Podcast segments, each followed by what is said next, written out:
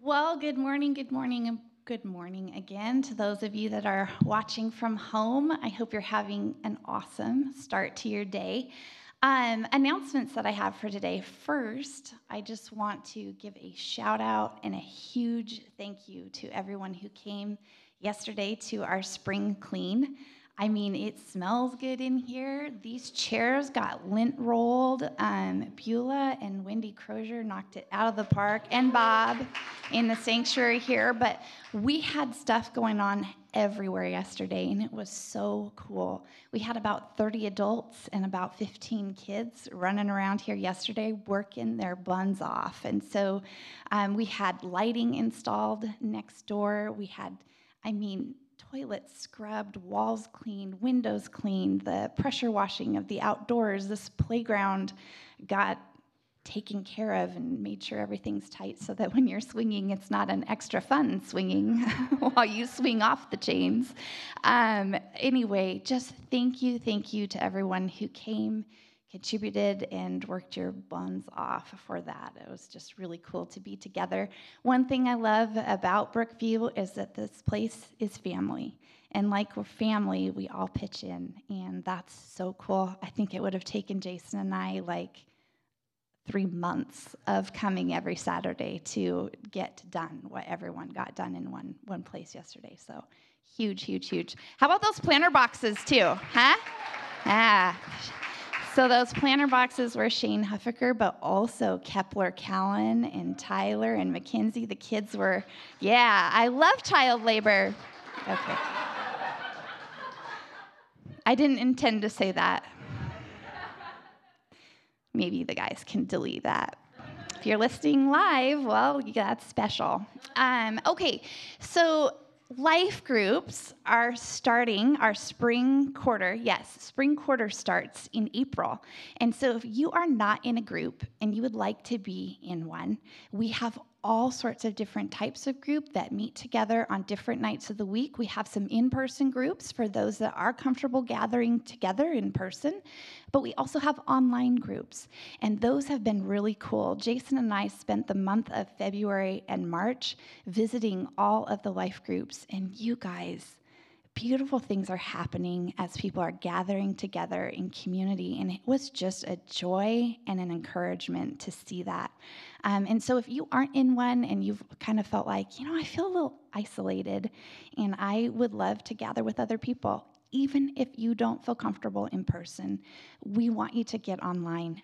Really cool things are happening in those online groups too. You can have meaningful relationships over Zoom. I watched it firsthand. So please sign up for those if you're interested. We have an online communication card that you can go to on our website under the contact tab.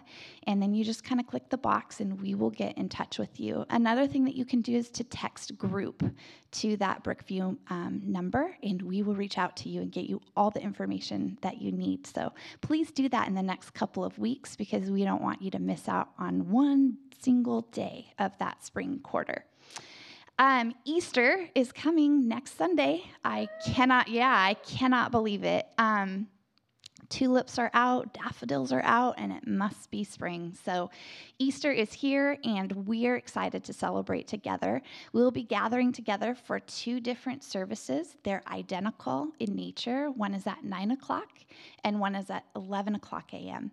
Our 9 o'clock service will have a full kids program, which I'm really excited about. And then our 11 o'clock service will have movie and babysitting. And so kids are still welcome there. We love to have them for that. If you're a parent who's serving at something in the morning and you need your kids to be a part of both of those, they won't be too bored because they'll be different as well. The way that you sign up for church is by going to brookviewchurch.com/church, and then you'll kind of see a list of all the services. You'll RSVP for your family, whoever's going to be sitting in this service, depending on the service you're going to, and then also for our kids program next door. And then we have one other option there as well, and I'm going to talk to the camera because it probably doesn't mean any of you guys here, so I'm going to ignore you for a moment. But for those of you that connect with us online and are watching live from home, if you feel like, I'd like to get out on Easter morning and do something a little bit different and see some people in a safe way, we want to invite you to just pull up into parking spots that we have designated for you in front of the church, and you can watch the service. You'll need to bring a device with you. We'll have some goodie bags if you happen to be bringing kids with you to help keep them occupied while you're in the car together, and you'll just be able to see from side to side other Brookviewers who are engaging in the service with you. And so we want to give you our Wi-Fi password so that you're able to join that service, and so you'll RSVP for that online as well, and we'll give you all the information that you need and answer any questions that you might have through that RSVP. Someone just signed up for church. Did you hear it? Yeah. My watch pinged. It wasn't just you, Casey. You're good. You're off the hook. We've told you many times. It's like Jason and I are that lame. Our Saturday dinners are like, bling. We're like, oh, someone's coming to church. And bling.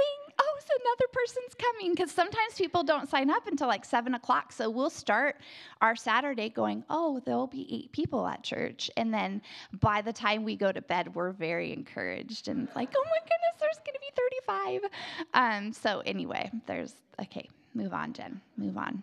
I did mention earlier that online communication card. Oh, wait. I totally forgot something. Easter. And I'm going to tell those of you at home. Some people have had questions about this. On the RSVP, if you RSVP to church in person, it asks you, what is your comfort level with sitting with one other household? That is something that the governor has allowed as part of our gathering.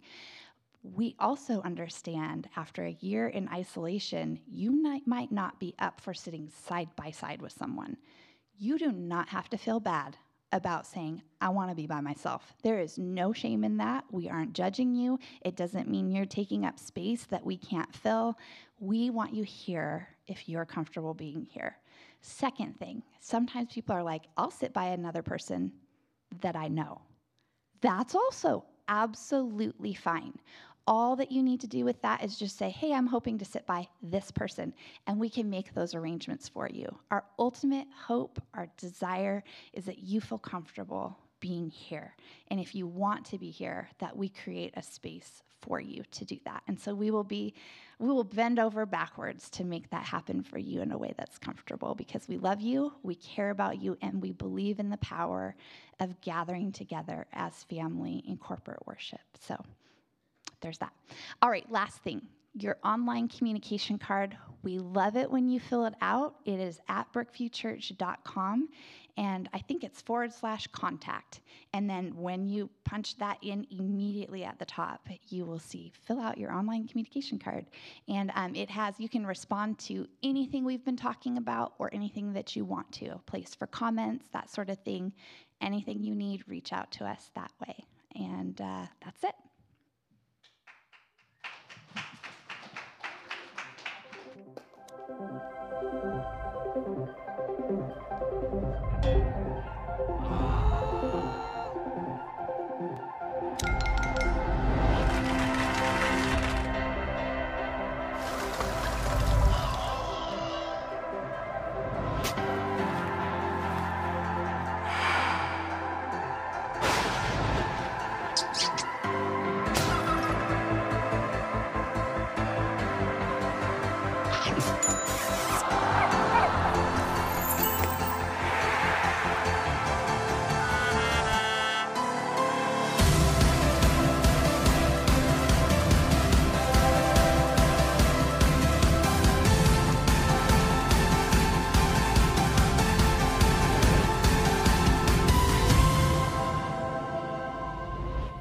Does that not make you happy? Yeah.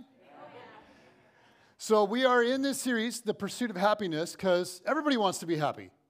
Being happy is so much better than not being happy, right? And there's actually a lot of research around this now. It turns out joyful people are actually more compassionate than less joyful people. They're more generous than less joyful people. They develop more and deeper friendships. They're more likely to stay married. They're more resilient in the face of hardship, and they actually heal faster from being sick. So there are all kinds of perks to living a happy life in addition to just feeling happy. But as followers of Jesus, here's another reason to take joy seriously. It's because bitter, angry, critical, judgmental, negative Christians are a stronger argument against Christianity than the strongest argument that any atheist ever put out there. Like, people assume that if Christians, if followers of Jesus are not happy, there's one of two explanations. Either it's because they're following Jesus badly, or number two, because following Jesus makes people unhappy. And most people will assume that it's the latter. If they see a grumpy, negative, rude Christian, they'll just assume that that's what following Jesus does to you. So the way we live is a reflection of the one we serve. And we've been thinking about living a life of joy. Like, how do we do it? Because everybody wants to be happy. And so today is week 4 of this 4-week series. So we're bringing it all to a close. And all of it has been based on the book of Philippians, which is simply a thank you letter that Paul wrote from prison to the church in Philippi.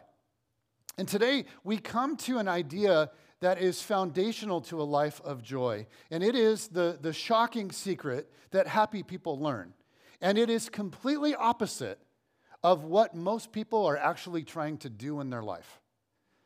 Now, as I read this, keep in mind, Paul was writing to his friends, people that he knew, to this church that he'd started years before in the city of Philippi. But now, Paul's in prison for teaching people to follow Jesus.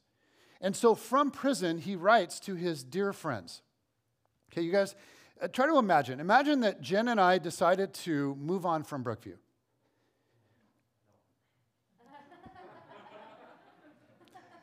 And imagine that we went on to be missionaries, okay, in China or in the Middle East somewhere.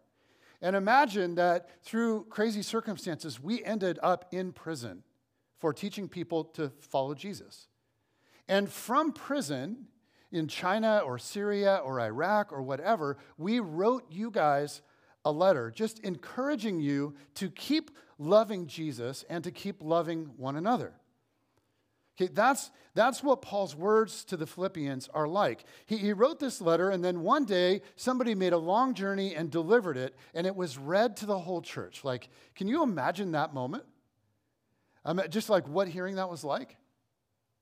Can you imagine getting a letter from Jen and I in a situation like that? And maybe for some of you, you're like, okay, really? Are you comparing yourself to the Apostle Paul? Just say, okay, yeah, good point.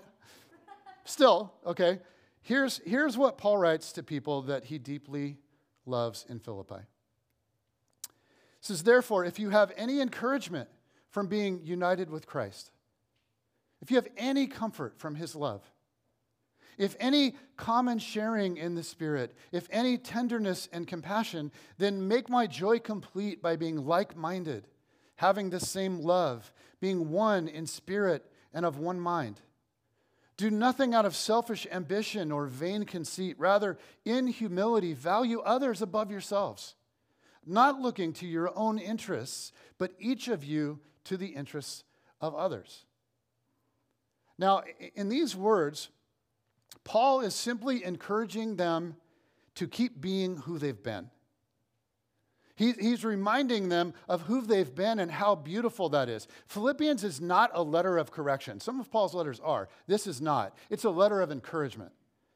But to live like this was so dang countercultural for them. This was not the pervading culture of Philippi as a city. Philippi was this everyone for themselves kind of city. It was a dog-eat-dog, step on anyone to climb the ladder kind of city. So Paul is painting a drastically different picture of the good life. Do nothing out of selfish ambition, he says. In humility, value others above yourselves. And then he goes on to write more about Jesus. Now, before we get to the Jesus part, which I think is just breathtaking, I want to spend a few minutes describing for you the culture in Philippi. because it has so much to say to our culture, and it's going to help illuminate the words about Jesus that are coming. And so if you're here and you're not all that into, history, hang with me for a second, because this will make what's coming so much more vivid, like I promise. Okay, now, Philippi was a Roman colony not too far from Italy. As you can see, the boot of Italia up there. And Roman culture in general was completely oriented around status. It was all about the pursuit of what they called honor. So ancient Roman philosopher and politician named Cicero said it like this. He said, "By nature, we yearn and hunger for honor, and once we have glimpsed its radiance, there is nothing we are not prepared to bear and suffer in order to secure it." And that's not an overstatement. I mean, that's how it was.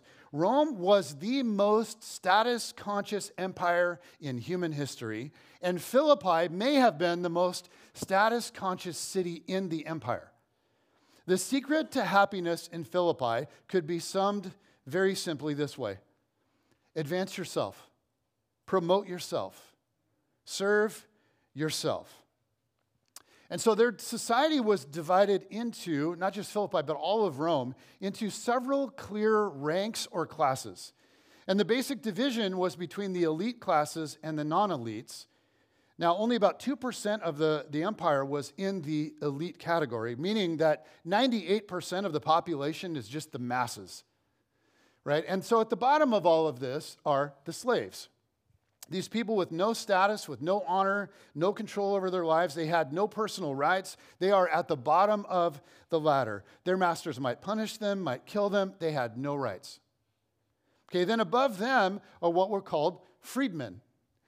And these are people who were not actually slaves, so they're not in the slave category, but they still don't have many rights. Above them, still part of the non-elites, were citizens of the Roman Empire. Now, most folks living, say, in Philippi would not have been Roman citizens. So still, this is a minority of folks. But to be a citizen of Rome meant that you had rights and you had status that these others did not. And then a very small group of people in the elite, the lowest level of the elite, were people that were called equestrians. Now, that's not altogether unfamiliar to us, right? But originally, equestrians were simply people who had enough money to buy horses and then be able to ride them into battle. And then above them would be a very small, very elite group, people who were members of the Roman Senate. And then at the very top, there was an emperor known as what? Caesar. And there's just one spot for this guy, right? It is as elite as it gets. So this is the ladder that everybody's trying to climb, and everything in their society was arranged to reinforce and incite the race for honor. For example, people's clothes told you exactly what status they were. Like, I mean, we have clothing that's kind of, sort of, but theirs was completely status. Like, if you were a freedman, you were able to wear a special hat. Check it out. It's called the freedman's hat. And you could wear it with pride because it will tell everybody, okay, well, at least I'm not a slave. At least I'm not one of them. I'm a rung up. Now, I'm not going to lie. That's pretty sexy. Right? Like, where's my wife? Would I not look good in one of those? Okay, so if you're a freedman, you can wear this amazing hat. If you were a citizen, you could wear a toga. And it was totally a status deal, because if you were not a citizen, you were forbidden to wear a toga. So walking the streets, this is the point. Walking the streets, you knew slaves from non-slaves, and you knew citizens from non-citizens just by taking a quick glance at them. Now, if you were an equestrian, not only could you wear a toga, but you were also allowed to wear a gold ring, a way of saying, I'm not just an average citizen, right? I'm up here. And then the senators, the level above the equestrians, kind of the elite of the elite, they were really set apart because they could wear a toga with a purple stripe in it. I mean, how cool is that? So the purple stripe really set you apart. And then, of course, you had Caesar, who had all kinds of perks, and he could wear things that only he could wear, like a crown. So not only did clothing vary, but your legal rights varied depending on your class. Your rights and punishments depended upon your rank. For instance, if arrested, non-Roman citizens could be flogged. Just flogged. We all know what that is. But it was illegal to flog a Roman citizen. Okay? And this is interesting. When it comes to Paul being in Philippi, the Greek doctor Luke, who later became a Christ follower and was a traveling companion of Paul, he wrote both the Gospel of Luke and the book called Acts, which is short for Acts of the Apostles, about the history of the spread of Christianity. And in Acts, Luke writes about what happened to Paul when they were all in Philippi, when they were traveling around, when he was first preaching the good news in Philippi. Paul was arrested, and then immediately he was flogged. And yet, Paul was actually a Roman citizen, which was very rare. So after he was flogged, he told the authorities of his citizenship. So he was arrested, then very quickly he was flogged, and then after, he let them know that they had broken the law by flogging him. And so they panicked. And they could be in huge, huge trouble for this. And so they released him from jail, and they pleaded with him to just go quietly. Now, here's an obvious question. If you were Paul, and you were about to be flogged, about to be whipped to within an inch of your life, wouldn't you tell them about your citizenship before you were flogged? But here's what's interesting. Apparently, Paul wasn't wearing citizen's clothing. He wasn't wearing the right clothing. He was dressed like a lower class person. Okay, he wasn't wearing a toga. They would have never flogged him had he been wearing a toga. And for some reason, as he's prepped to be flogged, he says nothing. Now, why wouldn't he assert his status? Well, and why wasn't he wearing a toga? What is Paul doing? Well, he was following somebody else's example here, and we'll come back to that in a minute. For now, just know, clothing was used to reinforce status and honor, and the justice system was used to reinforce their sacred hierarchy. Everything imaginable in their culture was used to reinforce it. Seating at public events was all about status. Like, I was trying to think of an analogy from our day. The only thing that really I can think of is kind of like flying. You know what I'm talking about? In our day, if you're going on a flight and you have all the best seats, or you're sitting in the right section, they say that you're flying in what class? Yeah, first class or business class, right? Not second class, not economy class, not coach, not with the rest of the rabble back there. In fact, they'll actually pull up a little curtain so the rabble doesn't even get to look into the Holy of Holies, right, where the first-class people sit. I'm told that Brian Durr is so snooty he won't even take a business trip unless they fly him first class, which also has something to do with being 7 feet tall. Can you imagine flying to Denmark for Brian Durr and coach? Oh, my gosh. So in Philippi, if you went to a public event, right, like an athletic contest or the theater or whatever, the seating was arranged not by ticket price like we do, but just by status, right? The senators, they had the best seats, and then the equestrians and so on, and it was actually illegal to try to sneak into a section that was not your status. Like, you could get arrested and thrown in prison for that. Can you imagine? So while, you know, we do in our culture care about status, it is not nearly as extreme as it was in Philippi. And most people never went from one category to another. Now, among each category, there were various levels. Like, among the senators, there were various offices, and some were higher than others. And so if you were a senator, the race for you was to try to climb to a higher office. And the same was even true for slaves. There were many types of slaves. So even among slaves, there were different levels. Success for a slave was climbing to a higher status as a slave. And this was just true for all classes. This was life. This was the race for honor. This is what your life was all about. Now, sometimes people would lose status for some reason. Maybe it's because of their behavior or maybe a loss of wealth or whatever, but they actually descend from a higher title to a lower title, and they had a technical expression for that. The loss of status was called being humbled. And this was like the worst thing that could happen to you, really. It was worse than suffering. It was worse than death. Nobody ever volunteered for it. Nobody ever said, I'd like to be humbled. But sadly, it happened. And it was always considered a tragedy when it did. Okay, this is life in Rome. This is especially life in Philippi. And interestingly enough, there are more records of these titles and offices, inscriptions of the race for honor and people's account of their lives. There are more of those records in Philippi than any other ancient city in Rome. But Paul is about to describe the values of a different kingdom. He's about to show them the way of a different king.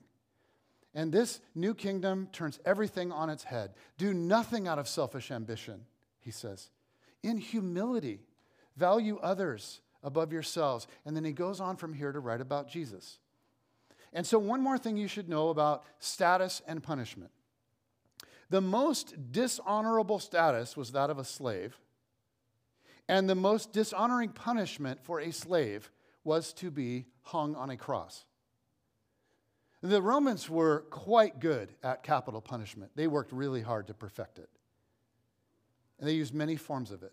But the most dishonoring, most disgraceful, most humiliating was crucifixion. And it was generally reserved only for slaves because its purpose was not just to kill, but to humiliate.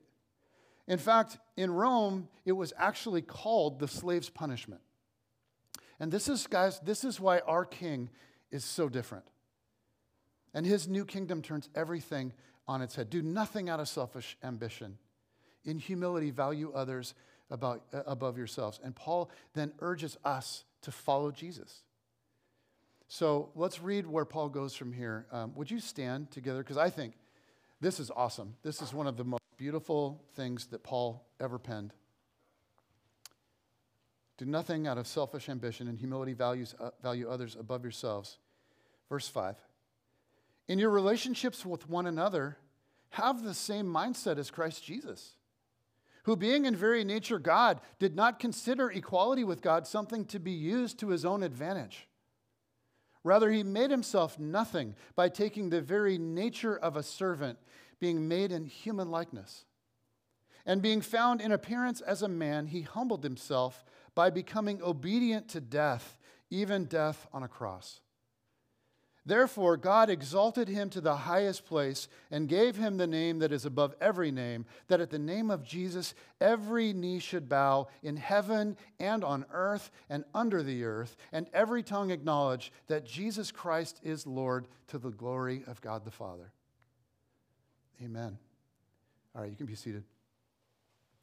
So let's work through this thought by thought.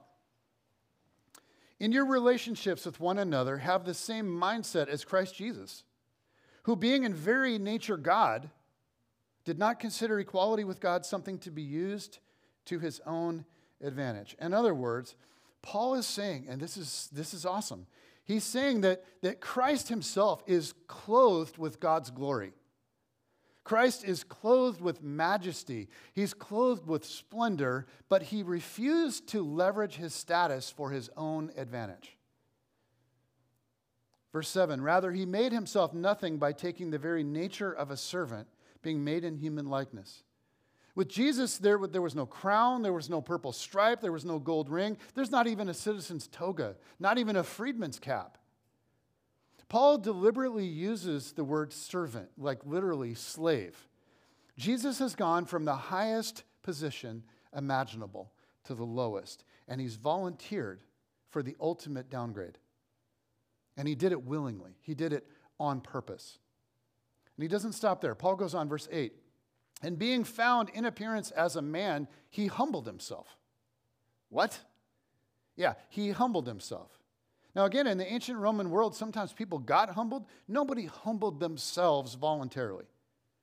Jesus humbled himself voluntarily. He took a divine downgrade. Paul says he humbled himself by becoming obedient. That's not inspiring to the Roman people. Nobody desired to become obedient. Romans hated that word. That was a term for a child. That was a term for a slave. It was a term of weakness. Great people made other people obey.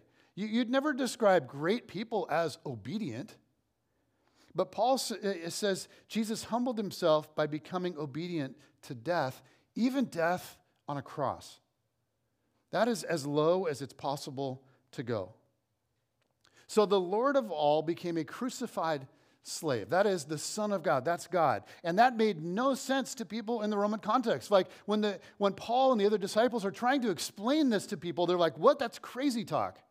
It made no sense. And this is why Paul says that to Gentiles, the cross of Christ is just foolishness.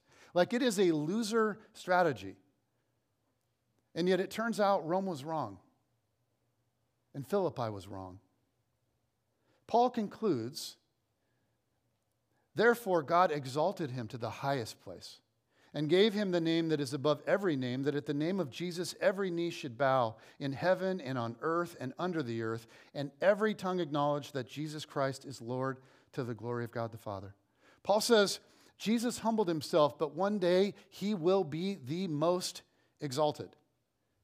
God will raise him up and everyone will see it and they will respond. Paul says one day every knee in heaven and every knee on earth and every knee under the earth is going to bend. One day every tongue in heaven and on earth and below the earth is going to confess that Caesar isn't Lord after all. Jesus, the crucified slave, is Lord of all. The kingdom of God is this new reality where the greatest ones are the lowest ones. The highest ones are the servants of all. Greatness isn't about status or power or prestige. It's about service. It's about loving well, serving well, humbling yourself. It's about letting go of status intentionally in order to serve others. And the crazy thing is, this is what ultimately leads to joy. The kingdom of God is an upside-down kingdom. And the shocking secret that happy people learn is that the road to joy lies not through the advancement of self, but by death to self. Like, have you ever noticed Jesus's, like, he had the strangest, like, recruiting slogan. He said, hey, let's do this. Deny yourself and take up your cross and follow me. Isn't that exciting? I mean, doesn't everybody want to sign up for that and rush into that? I mean, who in their right mind starts a movement with that slogan? But Jesus says, you want to follow me? Deny yourself. Take up your cross and follow me. Die to your selfish, self-serving, self-promoting ways. In humility, value others, serve others, seek the advancement of others above the advancement of yourself. Take up your cross. Deny yourself. Your fearful, petty, small-minded, me-first, ladder-climbing self. Just die to that so that the you God planned, a nobler, better, truer you might live. So the shocking secret that joyful followers of Jesus learn is joy comes not through indulging my selfish nature, but only through dying to it. First week in this series, we saw that Paul begins his letter to the church in Philippi by writing, okay, he just says, from Paul, a slave of Christ Jesus. How inspiring would that have been to most Romans? I'm a slave of a slave. How low can you go? I mean, is it any wonder that Paul isn't wearing a toga in Philippi when all of that stuff goes down? That he'd allow himself to be flogged before claiming citizenship? It's like he didn't see his status as something to be used to his own advantage. It's like Paul actually believed that these words that he wrote here, and he lived it out years before. So Jesus comes to you and me and says, take up your cross. And I know that this raises all kinds of questions and objections and alarm bells, right? Like, whoa, you mean I have to put limits on how much I can accumulate? You mean I have to focus less on achieving all I can and focus more on lifting others up? You mean I have to watch people get ahead of me and actually cheer them on? You mean I have to forgo comfort, security, and pleasure that I'd be able to afford to disadvantage my lifestyle for the benefit of other people? Well, of course not. You don't have to do that. Very few people actually do that. You don't have to do that. But that is the way of Jesus. That's how the kingdom of God breaks into earth. And that is the secret to living a life of joy. Here's the secret that happy people learn. The more I try to outclimb and outshine everyone else, the more that's my focus and principal life goal, the more miserable I'll become. And the more miserable I will make people around me. Does that seem overstated to you? Think about it. Where does that life strategy lead? Where does that kind of life strategy take us? It takes us into fear. It takes us into jealousy. It takes us into arrogance. It makes everybody around us a competitor. It builds walls and destroys community. I mean, think about the people that you've known that have like fully indulged themselves in that life philosophy. The ones that will step on your head to climb the slightest amount. I mean, who have those people been in your life? Think of somebody. Let me ask you this. Were they happy? Did they exude and spread joy? But when I die to the desire to climb and instead focus on serving, it's amazing what happens. The joy is contagious. Community's built. It's like living in a different kingdom. And what happens is heaven begins breaking into earth. Now, I just want to give you guys a couple of examples of people that I feel like I've seen really live this out. Two people that I know well that have actually engaged themselves really deeply in the way of Jesus in this regard. And I want us to see the difference that it's made for them. First one, my daughter Kate is a senior at George Fox University near Portland. And her main passion is basketball. I mean, she loves it. She plays for George Fox, and it's the main reason that she chose to go there. She was recruited by a few different schools, and she picked that one primarily because of basketball. They are national title contenders, okay, in their division virtually every year. Okay, but her collegiate basketball journey has really gone a roundabout way. In the spring of her senior year of high school, she tore her ACL, like heading into college. And so she had to sit out, she had to redshirt her freshman year of college. And then the next 2 years, she played sparingly. And it was like really disappointing for her, for sure. But also there were some really good upperclassmen that had played a lot, that had a lot of experience, okay? And so like it made sense. But at the end of last year, those upperclassmen, they graduated. And so this spring in the off season, the team voted Kate to be captain. There's three captains, and Kate is one of them. And I'll tell you what, I know I'm her dad, but she can play. Okay, she can play. And she's like the hardest worker, and she brings positive energy and valuable leadership. So she spent the whole summer working on her body, working on her game. I mean, nobody trains or works harder than Kate. Right, Keller? Amen. And so she headed back to school, and she had really developed. And she was so excited. But then COVID made things all weird. And their season and their practices were just delayed. I mean, like everything was shut down. No real practices, like almost nothing. Like they'd go outside on the football field and run. Like, yeah, this is why I love basketball. And then they finally got word that they would be able to schedule some games. Not a normal season, no championship to play for or anything, but at least a few games that would start at the end of February. So that's pretty much when a normal season begins to wind down and end. That's when they got started.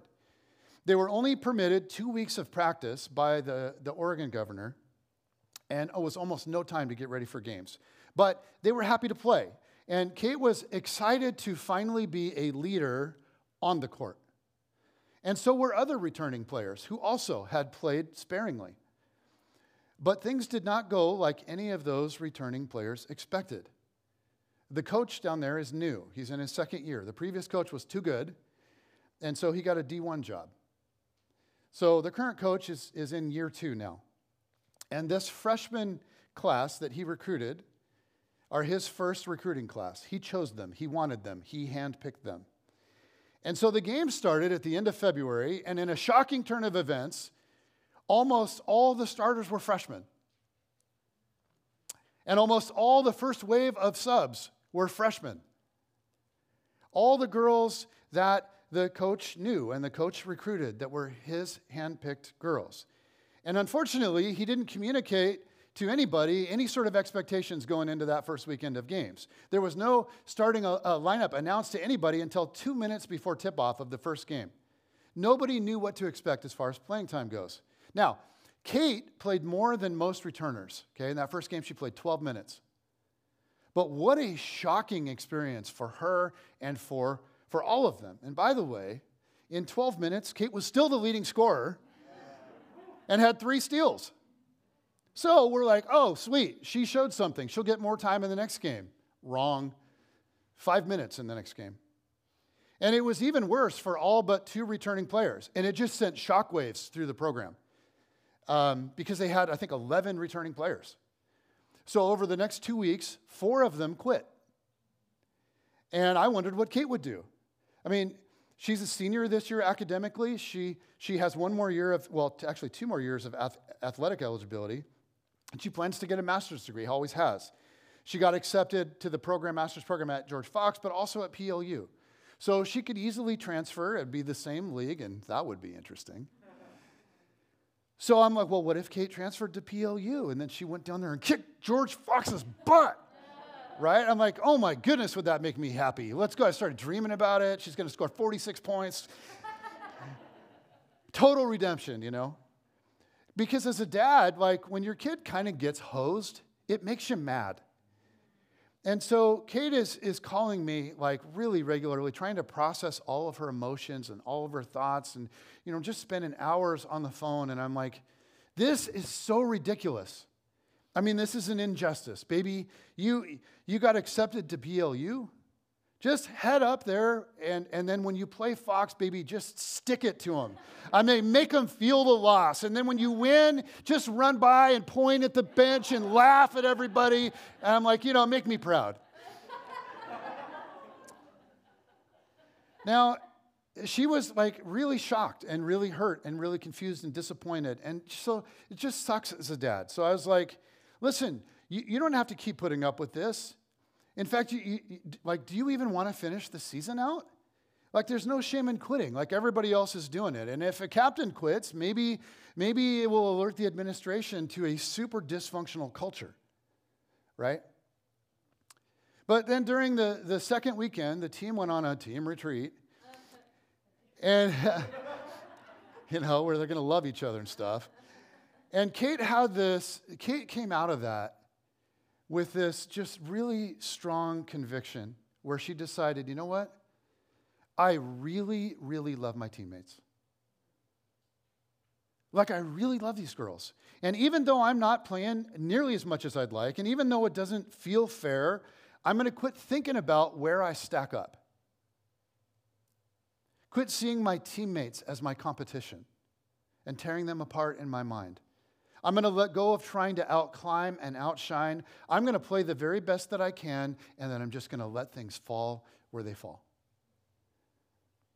But I'm going to be the best teammate in the world. I'm going to pump my teammates up. I'm going to pour all that I can into them, not just this year, but like, you know what, Dad? I'm coming back next year. And I'm going to ask Jesus to give me real influence with these young women. And I'm going to partner with him to do something so much more valuable than score points or win games. She's like, right now I have an open door into their lives, and I'm going to use every opportunity I have to build into them as players, but even more as people. As committed as I've been to winning or a bigger role on this team, I'm going to be even more committed to being the ultimate teammate and mentor and friend. And so she called me, and she told me about this shift, and I was like, what? No, don't do that. Right? Like, what are you talking about? No, I was like, who raised you? I mean, like, obviously your mother. So you guys, there was just this tangible shift in her mindset. And immediately as that shift came, she just spelled it out. She's like, you know what I feel? I feel at peace, and I feel joy. And the angst and the inadequacy and the frustration and all that, it was just replaced with something so, so much better. She was free to love and just to serve and just to build up. And it was so much better for her and also for her teammates. Because the less I try to outclimb and outshine everyone else, the more I'm free to be filled with joy, and the more I'm able to bring joy to those around me. And then amazingly, okay, the weekend after all of that, when she decided that still didn't get any playing time, for whatever reason, the next weekend she played a ton. And so let me just be proud papa for a second. With more minutes like a real opportunity, she lit it up again, and she was the leading scorer last weekend. Pretty cool, okay? But that isn't her goal anymore. And if that happens, it happens. If not, she's just going to keep pouring into people. Success is now redefined as deeply impacting the team culture and deeply pouring into as many individual girls as possible. And it really has freed her to live with joy and with peace, with hope and anticipation for what these next 2 years can be. And so I want to tune you guys out for a second and just say, Kate, babe, I am so proud of you.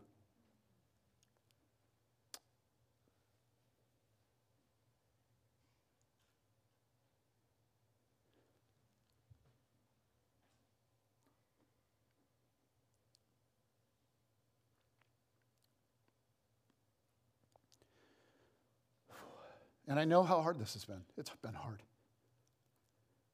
It's not like having cancer hard, but it's hard. And I am so, so proud of you. Man, you guys, it's good.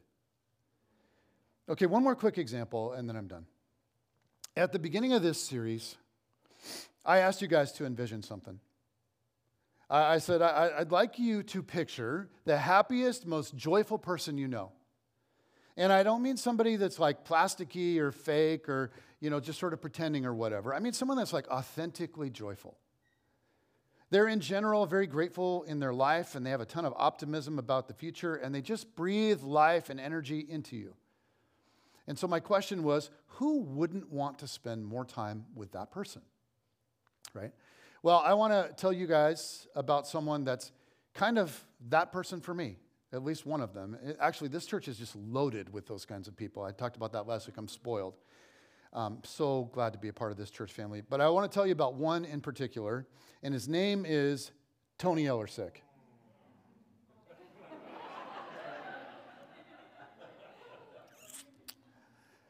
I mentioned a few weeks ago that I had my online groups do an exercise a couple weeks back. I had them brainstorm a list of people that bring them authentic joy. And on my list, of course, I had Tony Ellersick. Turns out, though, I was not alone. Not at all. Did you know, dude, you actually made several lists. It's pretty cool. And as I said when I talked about this a few weeks ago, my family did too, like Kate, Brooke, Jen, and Cam. Unfortunately, again, you know who wasn't on anyone's list? It's just shocking. I still can't get over it. I mean, not even a brown noser in the group. But Tony, you have this way of bringing joy that is just unique to you. I mean, how many of you guys in here, how many of you know Tony? Yeah. Am I right? Oh, come on. Am I right? Yes. So for years now, I've actually been trying to put my finger on what it is. Because it's not like you're this over-the-top extrovert. It's not like you're the funniest guy I've ever met. You're pretty average funny, actually. Nothing special there, but... So I'm like, well, what is it that causes me to love being around you? And I was thinking about this. I'm like, I actually don't think I can put it into words. But I know somebody who can. One of my favorite books all time is Mere Christianity by C.S. Lewis. And my favorite chapter of that book is a chapter on pride versus humility. And he talks about how nothing divides people like pride, like seeing everybody else as competitors and trying to outclimb and outshine. But people who actually live with humility are a gift. They are free to root for you, free to celebrate you, free to just love you. And so I'm like, that's what it is. That's what it is. And I think that's what it is for so many. People know, okay, when I'm with you, you actually care. And you're eager to celebrate people, so eager. Like, you are not difficult to impress at all. You say wow a lot, and you mean it. And so here are words that C.S. Lewis writes about what humility looks like. And for years, actually for years, I've thought about these words, and as I read, every time I read that chapter, I read these words, I think of you, I really do. So here's what he writes. He says, "Do not imagine that if you meet a really humble man, he will be what most people call humble nowadays. He will not be a sort of greasy, smarmy person who is always telling you that, of course, he is nobody. Probably all you will think about him is that he seemed a cheerful, intelligent chap who took a real interest in what you had to say to him. If you dislike him, it will be because you feel a little envious of anyone who seems to enjoy life so easily. He will not be thinking about humility. He will not be thinking about himself at all." Dude, I don't actually know if you're smarmy. I don't know what that means. But the rest of that, I'm like, that is such a great way to describe you. And so when you bring that into a room, man, it's a gift. And so to the rest of you, I just want you to think about you. What do people feel when you walk in a room? And I just want to close by asking you to think about your world these days.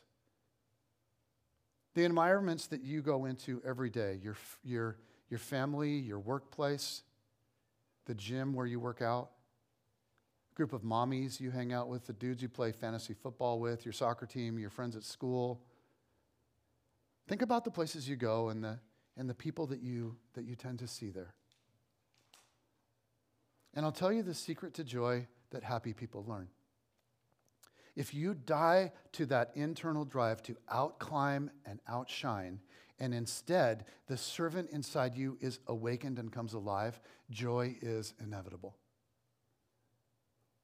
Serve your coworkers, serve your friends, serve your family. Quit worrying if they notice you. Quit worrying if they respect you. Notice them, respect them, encourage them, love them. It's amazing what happens when it stops being about you. This is the shocking secret happy people learn. When it stops being about you, joy comes. The less I try to outclimb and outshine everybody else, the more free to be filled with joy I am. And the more I'm able to bring joy to those around me. It is not what most people are trying to do in this world. But this is the invitation of Jesus. This is the way of Jesus. Father in heaven,